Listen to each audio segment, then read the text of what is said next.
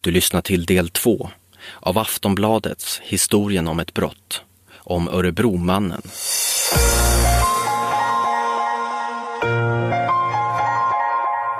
Efter den brutala överfallsvåldtäkten vid Eurostop i mars 2010 bestämmer sig polisen för att nu sjösätta en plan som man länge hade haft i åtanke. En omfattande DNA-topsning. Det här med topsningen det kom ju upp i samband med det här Eurostop och hade väl nämnt, vi hade väl haft det här uppe redan innan då hur, som tänkbar då lösning på hur, så en åtgärd vi skulle kunna vidta i de här spaningarna.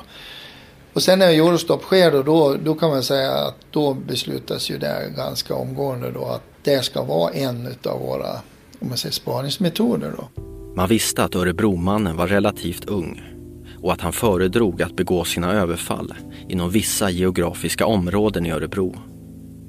Baserat på den geografiska analysen sorterar man ut alla unga män med rätt ålder och som bor inom de prioriterade områdena.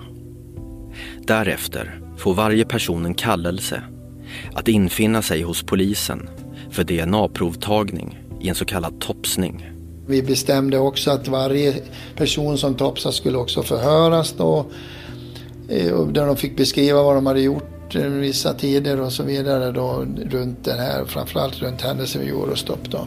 Det var ju flera, flera hundra unga män i Örebro som blev kallade till DNA-topsning. Eh, och alltså man la ju ner enorma resurser, tid och kraft på det här. Och, och eh, om jag har förstått det rätt så, så, var det ett väldigt bra polisarbete helt enkelt. Sen parallellt med det så hade vi ju andra i, vad ska man säga, trådar och drog infallsvinklar. Det var ju tips som kom in då. Underrättelseuppslag på tänkbara namn. Vi följde ju upp eh, tidigare våldtäktsmän, tittade för att kontrollera vad de hade gjort. Var de ute? Satt de inne? Vi, vi går ju igenom allt, vi fortsätter att gå igenom och det här med att ta fram topsningarna tar ju sin lilla tid då. Och eh, man kan ju säga det att fram emot sommaren där då, när semestrarna kör igång, då blir det ju en naturlig nedgång då just med tanke på personal och så vidare. I jakten på en DNA-träff kommer flera hundra unga män att kallas till polisen för topsning.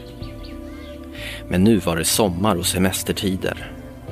Utredningsarbetet fortgår, men med något minskad intensitet.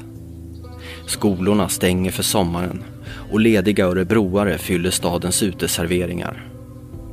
Men solbad och ledighet till trots så finns hela tiden medvetenheten hos många örebroare att en våldtäktsman fortfarande går lös.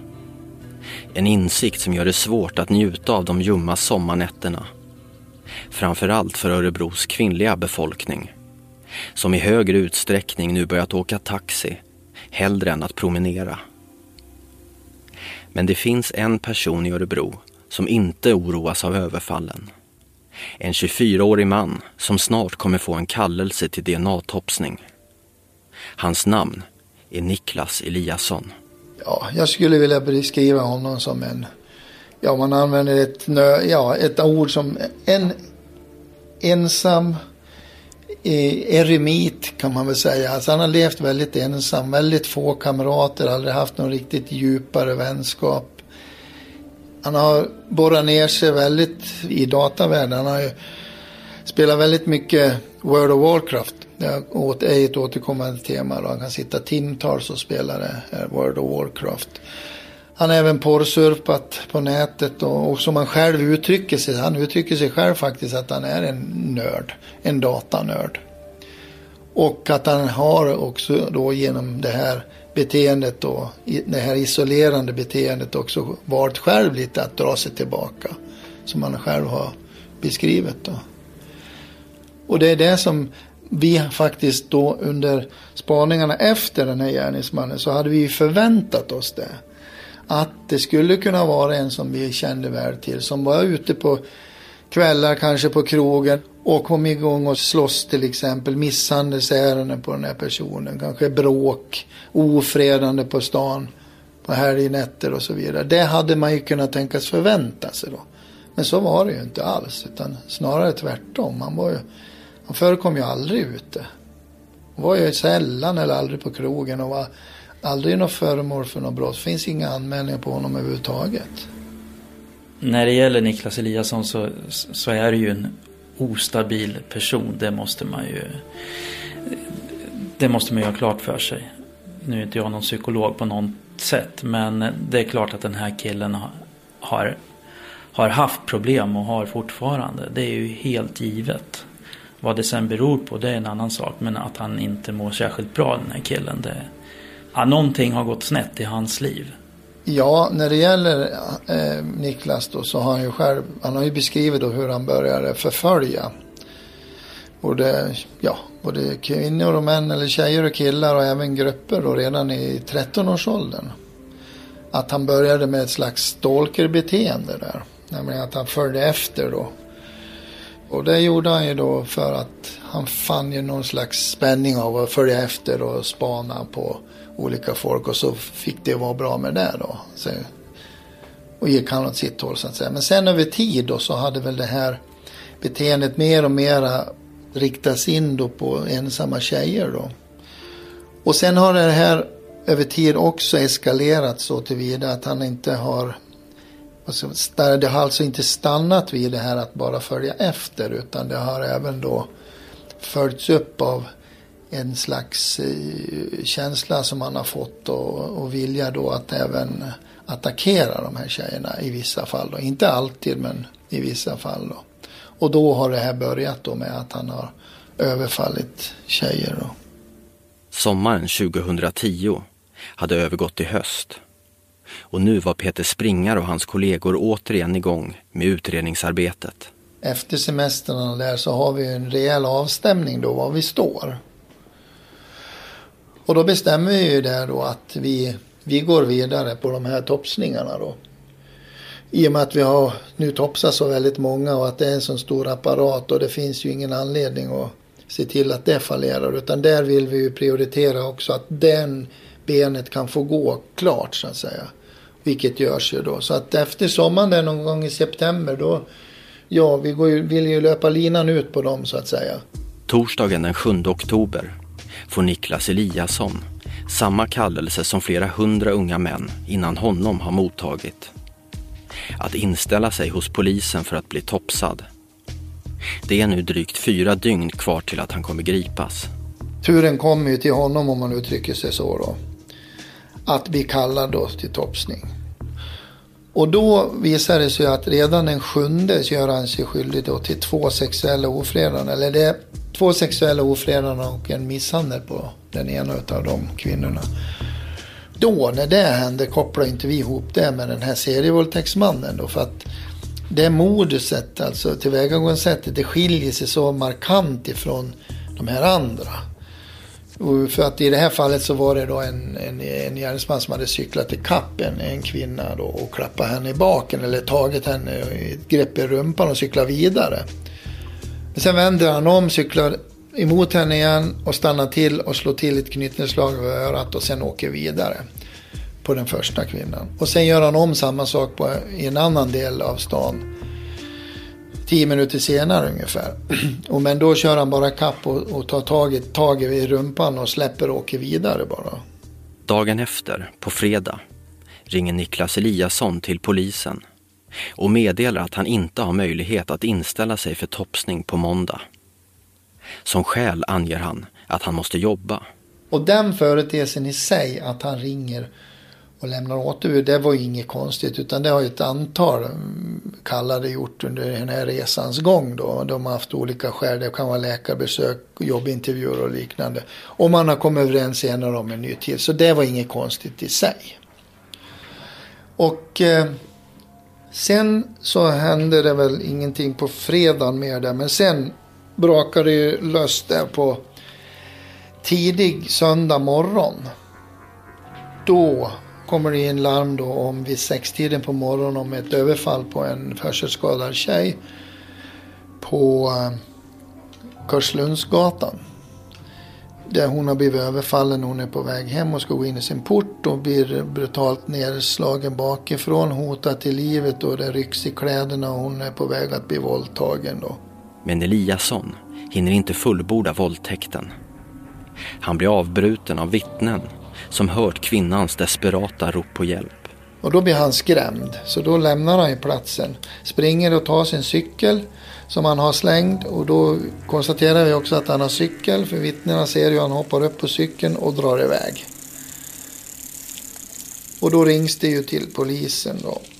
Och eh, det moduset i sig det, det liknar ju tidigare eh, våldtäkter som vi har haft då. Efter en tids uppehåll stod det nu klart att Örebromannen var tillbaka. Men knappt hinner anmälan nå polisen innan det är dags igen. Niklas Eliasson flyr på sin cykel och beger sig hemåt. Men på vägen, bara ett par minuter efter det första överfallet, korsas hans väg av nästa offer. Och det är en äldre dam på 64 år som är på väg till sitt arbete. Och hon blir prejad utav Eliasson och eh, ramlar av cykeln helt enkelt. Och mitt över gatan så finns det ett daghem dit eh, Eliasson då för den här kvinnan och tvingar ner henne på marken och fullbordar där en våldtäkt. Och då, blir det, då börjar man ju fundera här inne också vad det är på gång och då rings ju vi in här och det blir ju lite mera aktivitet då under söndagen då. För då kan vi konstatera att det här är ju det lämnas ju då signalementsuppgifter också som stämmer överens med tidigare då. Och vi ser på tillvägagångssätt, cykel här och någon slags desperation att det här bör ju vara våran serievåldtäktsman som är gärningsman här. Ett våldtäktsförsök och en fullbordad våldtäkt. Och det med ett par minuters mellanrum. Gärningsmannen verkade desperat. Så frågan var vad som hade utlöst detta beteende. Kan han ha nyligen blivit topsad eller är han rent av nyligen kallad då? Och det sistnämnda låg väl lite närmast till hans då just med tanke på den här till synes hastigt uppkomna desperationen då. Så då började vi kontrollera vilka som var senast kallade då. Och det var drygt hundra personer i den gruppen. Och det här, hela det här arbetet det tog ju hela dagen här. Det, det tog ju ganska lång tid. Och sen fram emot kvällen här vid åtta tiden då hände ytterligare ett brott. En tjej som är på väg in. Hon är på väg att... Eh, ja, hon håller på har kommit med sin bil och är på väg att lasta in saker i, i sin lägenhet. Då blir hon överfallen precis när hon öppnar dörren. Blir hon överfallen och inknuffad i lägenheten igen. Och eh, hon får motta slag, flera slag i ansiktet. Millions of people have lost weight with personalized plans from Noom. Like Evan, who can't stand salads and still lost 50 pounds. Salads generally for most people are the easy button, right? For me, that wasn't an option. I never really was a salad guy. That's just not who I am. But Noom worked for me. Get your personalized plan today at Noom.com. Real Noom user compensated to provide their story. In four weeks, the typical Noom user can expect to lose one to two pounds per week. Individual results may vary. Och blivit så småningom nertvingad på golvet då. Och hamnar också på mage. Och blir hotad. På samma sätt som tidigare då. Och de blir även utsatt för ett mycket kraftigt stryptag där. Tumult uppstår i lägenheten och kvinnan skriker och gör motstånd. Till slut väljer gärningsmannen att avbryta våldtäktsförsöket och flyr därefter från platsen. Under söndagen den 10 oktober har nu sammanlagt tre överfall skett. Och nu börjar också stressen sprida sig i polishuset i Örebro. Man fruktade att nästa gång Örebromannen slog till så skulle utgången kanske bli en annan det blir ju lite småstressat där för att då är det, det är en slags desperation som, som lyser igenom här. För det, det framgår ju med all önskvärd tydlighet att den här tredje är ju samma som de på morgonen också. Och då är det ju klart då att det måste ju vara våran serievåldtäktsman och att det är någon slags desperation som är. Och eh, vi var ju inte alls främmande för att det inom en mycket snar framtid skulle kunna sluta med helt enkelt ett mord. Det var, ju, det var vi det var vi beredda på faktiskt och det diskuterade vi. Så, så pass långt tyckte vi ju faktiskt att det verkar ha gått. Va? Och i Sveriges Radio P4 går Örebropolisen ut med följande högst ovanliga rekommendation till allmänheten. Det känns eh, jättejobbigt att, eh, som idag, att eh, både som i min profession och som kvinna att eh, gå ut och säga att eh, man bör iaktta försiktighet. Man bör, man bör inte gå ute själv mm, kvälls och nattetid. Och det känns fruktansvärt att behöva säga så. Så har jag aldrig någonsin känt under mina 22 år som polis att man behövt gå ut och göra.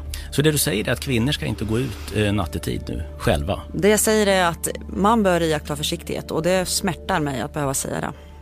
Är det en farlig människa som går runt där ute just nu? Självklart. Men nätet kring Niklas Eliasson var på väg att dras åt. Han har nu mindre än ett dygn kvar i frihet. Det inkom en anmälan ifrån en person som hade iakttagit en, en liggande man i ett trapphus. Och eh, när mannen hade legat där på en trappavsats så han hade haft en kniv bredvid sig. Och han hade beskrivit den här personen också. Och den beskrivningen stämde också överens på de här andra tidigare. Och kniv som låg bredvid. Ja, då var det inte så svårt att dra slutsatsen av att det skulle mycket väl kunna vara han som ligger där nu också. Och då kollas ju den här adressen upp. Där han låg. Teorin var att Örebromannen nyligen fått en kallelse till topsning och att det kunde ha utlöst det senaste dygnets panikartade beteende. Man får fram en grupp på omkring 100 personer som nyligen blivit kallade. Efter ytterligare sållning återstår omkring 7 till 10 personer som alla stämmer väl överens med beskrivningar av gärningsmannen. Bland dessa finns nu också Niklas Eliasson. Men genombrottet kommer först när man jämför dessa personer mot den adress där den knivbeväpnade mannen legat. Och eh, där var det bara en av de där 7 till 10 då som hade anknytning till den och det var ju Eliasson.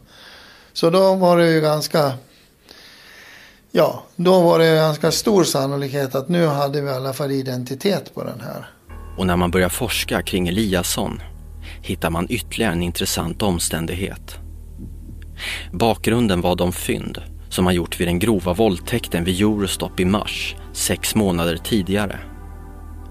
Vid det överfallet hade gärningsmannen tappat ett Lypsyl, men också ett oöppnat kondompaket. Och det här kondompaketet kunde vi då spåra via ett eh, nummer, ett batchnummer som det heter, som finns på kondompaketet, själva emballaget och även samma nummer stansat på själva kondomen.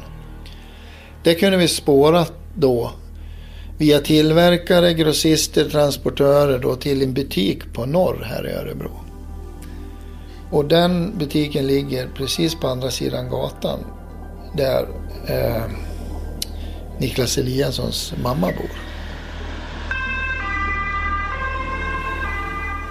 Under natten så bedrevs det ju då spaningar efter Eliasson för vi ville ju inte av taktiska skäl börja rota för mycket nu när vi inte visste var han var. Vi hade ju ingen koll egentligen var han var. För han var ju borta från det här trapphuset när polisen kom dit då på natten, på kvälls, ja, då när patrullen kom dit. Så därför beslutade vi att avvakta då till måndagen. Men vi fortsatte ju då med spaningar med eftersökningar utav honom. För vi ville ju få honom lokaliserad. Men vi hittade ju inte på honom då.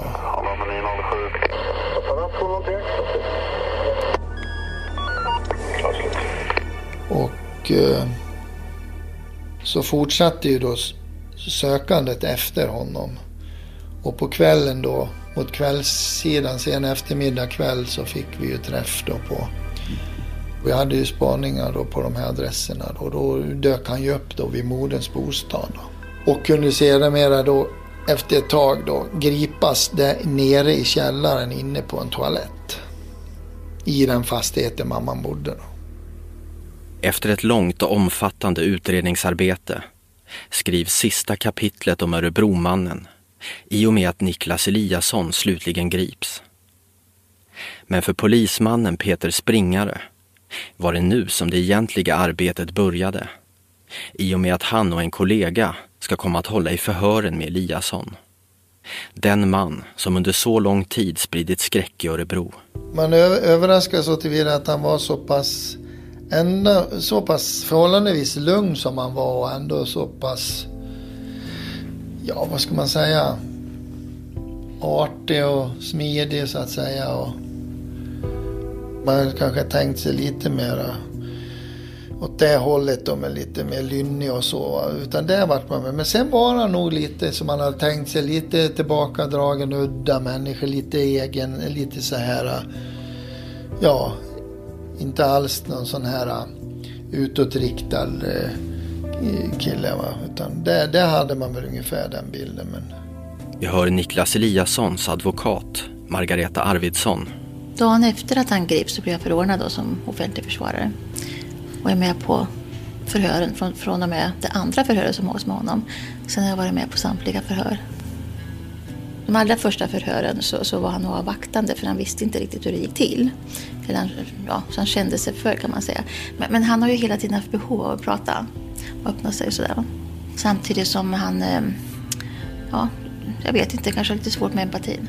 Men sen började han berätta. Vi hade ju lite diskussioner med honom innan, bland annat om naturligtvis var ju oundvikligt att prata om de här tjejerna och så vidare. Va? Och jag tror att det var efter det, och det har han antytt själv, liksom att han kände nog att han insåg väl hur dåligt många av dem mådde och så här att de ska känna att gärningsmannen kan då ta på sig det här också. Så att eh, det alltså, i så mått att ge dem en slags liten upprättelse. Va? Ja, han ville lägga alla kort på bordet. Det sa han många gånger. Och det är ju två fall där han själv har tagit upp det innan polisen överhuvudtaget nämnde det. sen visade det sig att polisen naturligtvis visste att brotten hade begåtts. Men de visste ju inte att det var han som hade begått dem. Han ville liksom berätta allt som han sa. Men sen har han ju inte erkänt bara för erkännandets skull. Utan han har ju varit väldigt noga med att tänka efter. Och vissa ärenden som vi har liksom kanske har gett honom bara en plats eller en adress och till exempel ett år att fundera över. Så har jag har kunnat fundera kanske någon dag. Och sen när vi kommer tillbaka, ja då har han själv kommit och, och berätta kanske om, ja man kanske ska ta och berätta om det där vi pratade om sist. Och, ja då har han tänkt efter, och kan det vara si och så säger han. Ja men det stämmer, så. ja men då vet jag vad det är. Och så bla bla bla. Och han, men sen har han ju, vi har ju även presenterat några ärenden som vi har varit, som han bestämt har förnekat då. På måndagen åtalades 24-årige Niklas Eliasson för 15 överfall på kvinnor i Örebro. Överfallen som varit mycket brutala har skett mellan åren 2005 och 2010.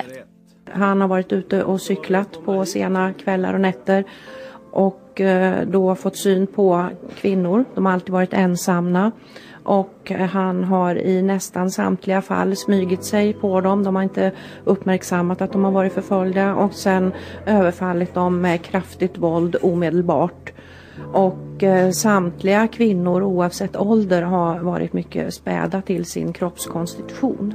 I förundersökningen ingår flera förhör med Niklas Eliasson och där framgår bland annat att han började förfölja människor redan när han var i 13-årsåldern.